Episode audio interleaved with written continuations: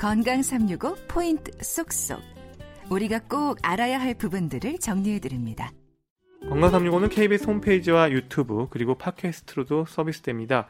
발 건강에 대해서 알아보고 있습니다. 연세대 용인세브란스 병원 재활의학과의 이태임 교수님과 함께합니다. 교수님, 그 발바닥에서 족저를 네. 얘기하는 건데요. 네네. 우리가 이제 오늘 조금 더 깊이 알아볼 게 족저 근막인데요. 네네. 이건 어떻게 좀 쉽게 설명할 수 있을까요? 발 뒤꿈치 뼈에서 시작을 하는 이게 족저근막이 아주 질긴 그런 강한 인대 같은 조직인데요.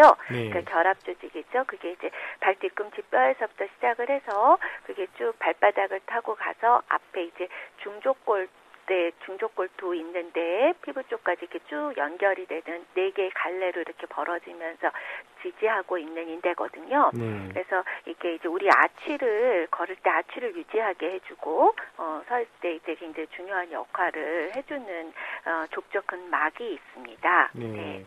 그리고 이 족저 근막 이렇게 들었는데 네. 네. 사실 발에 별 관심이 없다가 사실 깜짝 놀라게 되는 질환 중에 하나가 이 족저 근막에 염자가 붙어가지고 네. 족저 근막염인 것 같아요. 네네. 정말 찌릿하고 이런 통증이 강하게 온다고 하던데요. 이거는 뭔가요?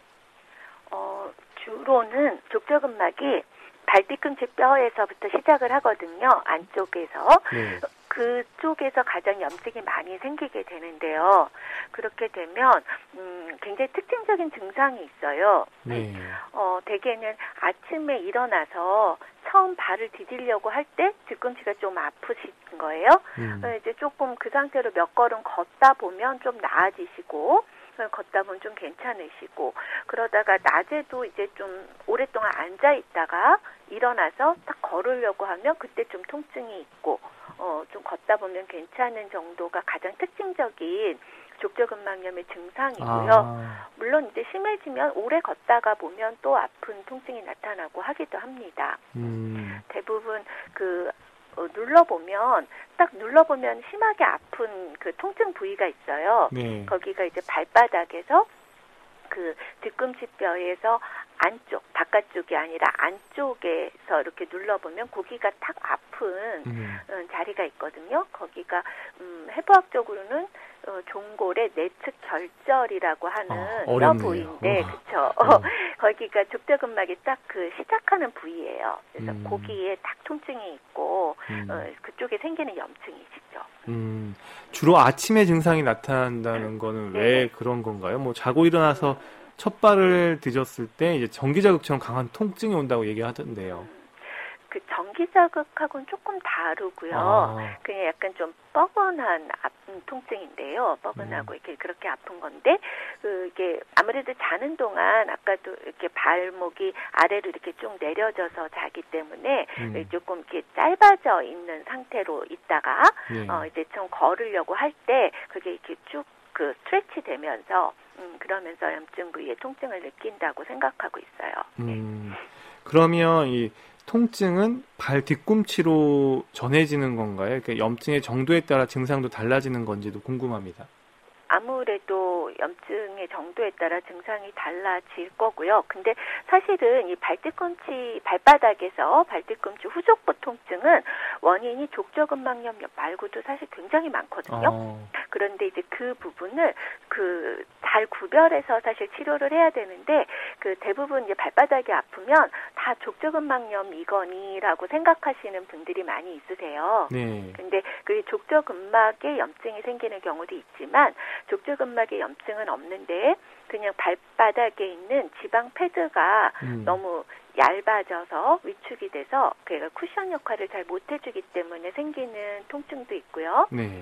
그리고 또 그쪽에 이제 글로 지나가는 즉 신경이 거기서 이렇게 압박이 돼서 생기는 통증도 있고요. 음. 또 그쪽에도 이제 건염이나 다른 이유로 인해서 생기는 통증들도 있기 때문에 사실 그거를 그 증상을 잘 보고 진찰을 해서 이제 구별을 하는 게 좀 중요하다고 생각을 합니다. 음, 네. 그러니까 발 뒤꿈치 쪽에 이렇게 올 수 있는 질환들이 다양하게 있기 때문에 그러니까 네. 다 주변에서 얘기한다고 해서 족저근막염으로 이렇게 혼자 자가 진단하고 하면은 좀 안 되겠네요. 네, 네, 맞아요. 어. 자세히 파악해 보면 증상도 좀 차이가 있고 진찰 소견도 다르고 그런데 그런 부분들을 그 일반적으로는 그냥 아, 아침에 아프면 다 족저근막염이라고 생각하시면 좀 오진을 하게 되는 경우가 좀 있어요. 네. 음, 그러면 족저근막염 원인은 뭔가요? 뭐 어느 날 갑자기 오는 거역이만 한 건지 만성적으로 오는 경우도 있는 건지도 궁금한데요.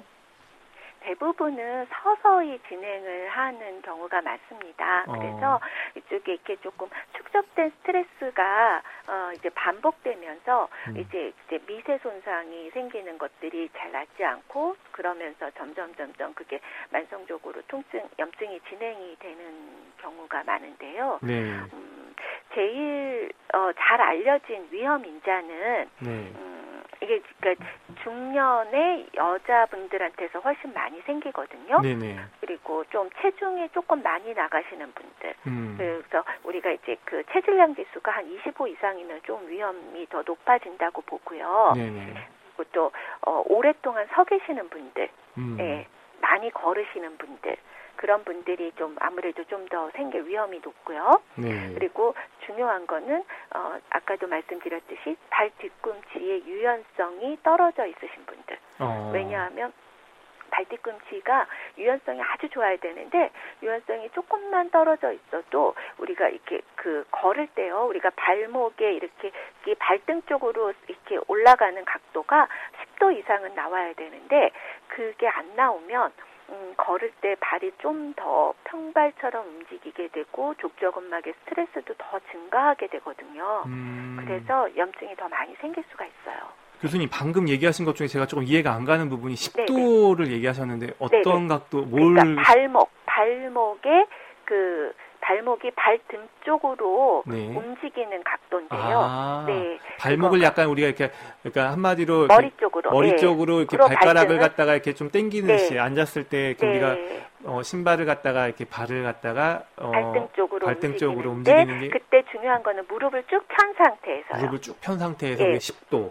네, 무릎을 굽히면 더 많이 올라가거든요. 네. 무릎을 쭉 편 상태에서 그냥 자기 힘으로 쭉 올렸을 때 강한 이렇게 밑에서 미는 게 아니고요. 어. 그냥 올렸을 때 이게 발목이 10도 이상 쭉 위로 올라갈 수 있어야 되거든요. 어, 지금 네. 해보니까 네. 뒤꿈치 약간 종아리가 많이 땡기는데요. 맞아요, 맞아요. 어, 어. 그안 되시는 분들이 정말 많아요. 아 이거 안 되는 네. 분들도 많다. 네, 네. 아. 그래서 스트레칭 운동이 중요하다고 제가 매일 매일 말씀드리는 거예요. 아 이제 이해가 좀 네. 되네요. 네. 그리고 이제 발의 아치가 너무 네. 높거나 낮아도 족저근막염 위험이 높다는 말이 있던데 이것도 근거가 있는 건 거죠? 네, 그렇죠. 그것도 아무래도 아까 평발일 경우에 음, 많이 생긴다고 말씀드렸잖아요. 그러니까요. 그런데 아치가 높은 경우에도 어, 생기면 오랫동안 잘 안 나을 수 있다.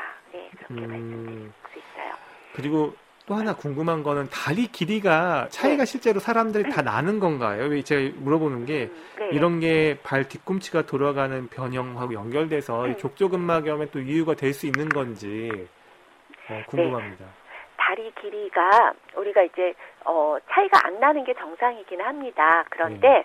자세에 따라서 어, 골반이 살짝 기울어져 있으면 다리 길이가 차이가 있는 것처럼 측정이 될 수는 있어요. 네. 그래서 아주 미세한 다리 길이 차이는 그렇게 크게 염려하실 필요가 없고요. 음. 그런데 1cm 이상 다리 길이가 차이가 난다. 그러면 우리가 서 있을 때 계속 이제 골반도 기울어지게 되고요. 네. 발도 한쪽 발은 그 높이를 우리가 이제 다리 몸이 이렇게 기울어져 있으면 그거를 이제 정상으로 맞추기 위해서 우리가 노력을 하잖아요. 네네. 그래서 발도 자기가 그런 거를 스스로 노력을 하기 때문에 그 짧아진 쪽의 다리는 그걸 높이기 위해서 발이 아치가 높아지는 패턴으로 어, 정렬이 되고요. 네. 그 길어진 쪽의 다리는 평발처럼 돼요. 어. 그러니까 발의 정렬이 다리 길이가 다른 것 때문에 달라지는 거죠. 비틀어지는 음. 거죠. 네. 그렇게 되면은 아무래도 우리가 뭐 오랫동안 활동을 하거나 그렇게 했을 때 그런 것에 대한 스트레스를 더 많이 받을 수밖에 없겠죠. 네. 음. 그리고 체중이 실리는 배구나 에어로빅 같은 운동도 그러면 발병 위험을 좀 높이겠네요. 앞서서 말한 위험 요인들 좀 살, 얘기를 미루어 짐작해 보면요. 네, 만약에 이제 아치가 높으신 분들은 충격 흡수를 잘 못한다고 했는데 음. 어, 점핑을 자꾸 하는 운동을 자꾸 한다거나 그렇게 되면은 음. 그런 것들이 이제 발바닥에 뭐 아킬레스 건의 염증도 생기게 할 수 있고 족저근막의 염증에도 기여를 할 수가 있겠죠. 음. 네. 그리고 또 하나 좀 의외였던 게요. 당뇨병이나 관절염 환자들도 위험 요인을 높일 수 있다고 들었는데 이게 맞나요? 음, 사실 당뇨병 환자들에 대한 연구는 그렇게 족저근막염하고 관계 연구가 그렇게 많지는 않은데요. 음. 제가 보니까 최근에 한 작년인가 그 나온 연구 중에 미국에서 코트 연구 결과에서 보면 타입 2 당뇨병 환자, 2형 당뇨병 환자에서 족저근막염의 발병률이 좀 더 높았다라는 연구가 있어요. 음. 그래서 아무래도 고혈당이 그 족저근막의 두께를 좀 증가시키고 그렇게 하면서 좀 기여를 하는 게 아닌가라고 좀 추정을 하는 부분은 좀 있습니다. 음.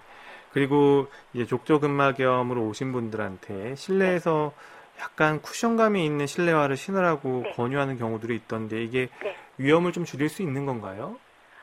어, 위험 아무래도 딱딱한 바닥에 음. 그 계속 노출이 되는 거는 발바닥에 지방 패드나 이런 데도 좀 그 지방 패드가 충분히 쿠션 역할을 잘 하시는 분들은 사실 견딜 수가 있는데요. 네. 나이가 들면서 그런 것에 그런 그 어, 기능이 좀 떨어지고 위축이 음. 되고 그러면은 실내화를 신어서 좀 쿠션을 보강을 해주는 것이 보호할 수 있고 음. 또 염증이 있으신 분들도 증상을 좀 경감시키는데 도움은 되실 것 같습니다. 음. 족저 근막염 진단은 신체 검진으로 하는 경우가 많다 뭐 이런 얘기도 있던데요. 네. 아무래도 모든 진단은 환자분이 어떻게 아픈지 증상을 잘 들어보고 그리고 의사가 이렇게 신체 진찰을 해가지고 어 상당히 많은 부분을 이렇게 추정을 할 수 있어요. 음. 근데 이제 실제로 그렇게 해서 그 병을 이제 추정, 어, 의심 진단을 하면 그런 것들을 이제 또 감별 진단을 하고 혹시 그런 비슷한 거 다른 증상은 괜찮은지 감별 진단하고 그 병을 확진하기 위해서 이제 그런 어떤 영상 검사들을 하게 되는 거죠. 음. 그래서 족저근막염 같은 경우에는 초음파 진단을 해서 보면 근골격계 초음파로 보면 어, 그 연부 조직이 다 보이고 족저근막이라든가 지방패드의 두께라든가 힘줄을 다 관찰할 수 있어서 거의 정확하게 진단이 가능하다고 아. 생각이 됩니다. 그러면 족저근막염 이제 네. 치료는 잘 되는 편인가요? 어, 다행이요. 어.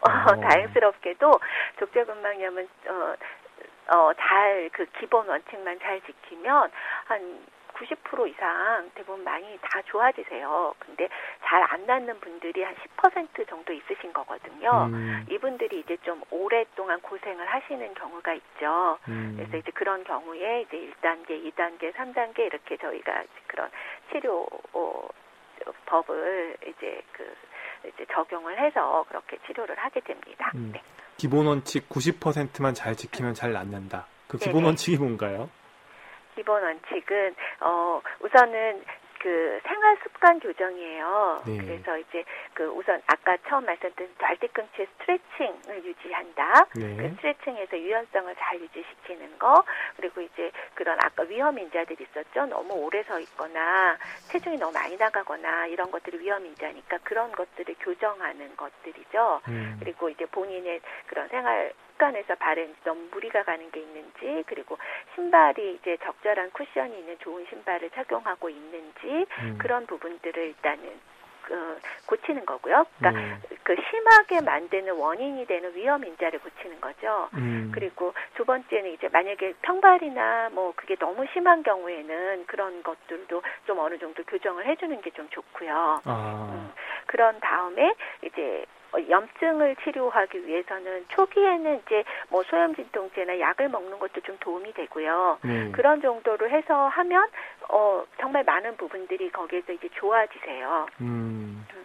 좋아지시고 잘 좋아지는데 그렇게 해도 잘 좋아지지가 않는다. 한 달 정도 치료를 그렇게 다 기본 원칙을 다 지키고 했는데도 좋아지지가 않는다. 그러면은 그때 이제 뭐 음, 뭐 주사 치료를 할 수도 있고 어, 뭐 또 다른 추가적인 치료를 할 수도 있는 거죠. 네. 음, 그러면 주사 치료나 추가적인 치료 결국 잘 안 될 때 나머지 네. 좀 10%에 대한 해당되는 얘기일 텐데 네, 네, 네. 그러면 주사 치료나 뭐 이런 것들을 하면은 좀 도움이 됩니까?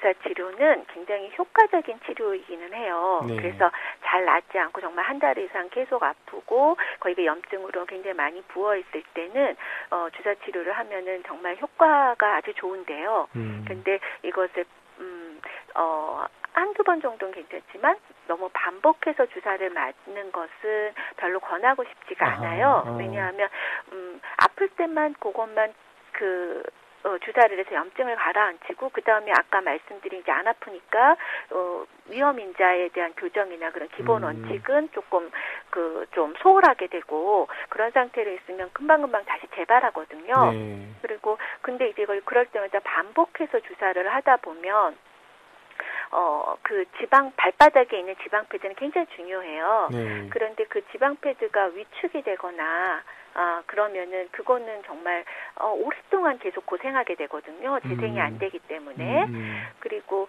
뭐 그런 경우는 아주 드물고 거의 없지만 잘못하면은 지방, 그 족저근막이 파열되는 경우도 있어요. 네.